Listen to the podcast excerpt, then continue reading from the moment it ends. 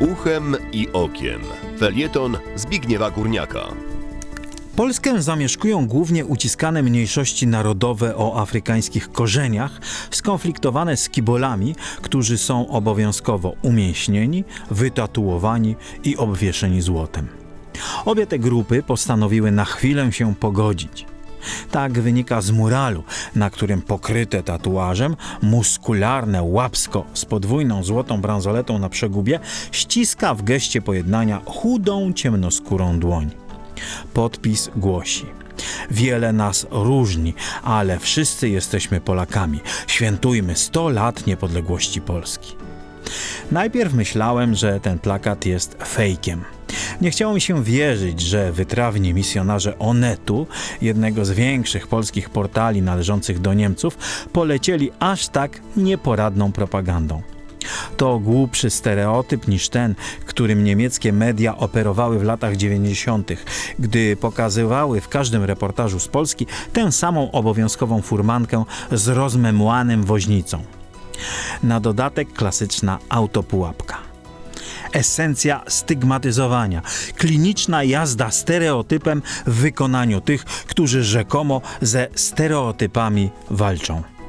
Przesłanie toporne jak krzyżacki topór, a forma w sam raz dla efektowanych leminżyc w wieku licealnym i emerytowanych milicjantek, które porzuciły marksizm i przeszły na tolerancję.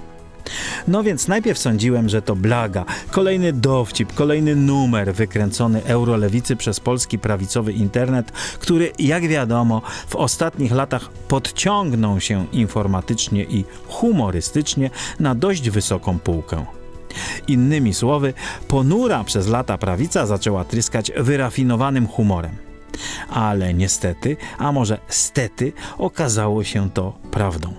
Ten cudaczny mural jest pomysłem Onetu. Potwierdził to na stronie portalu sam jego dyrektor programowy, redaktor Bartosz Węglarczyk, niegdyś gwiazda Gazety Wyborczej i TVN-u.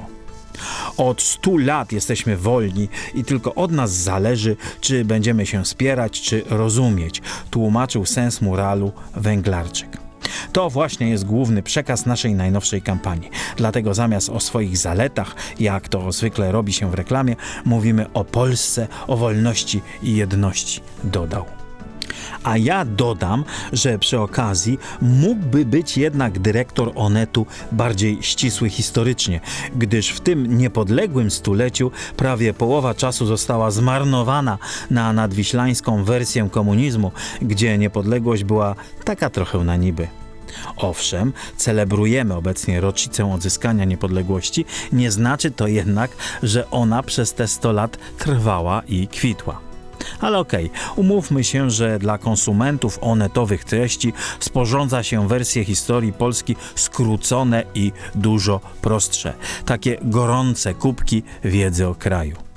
Nie sposób jednak nie zauważyć, jak bardzo cudacznie brzmią słowa o konieczności jedności Polaków, wypowiadane pod muralem, który odnosi się do społecznych podziałów, jakich w Polsce nigdy nie było, nie ma i pewnie nie będzie.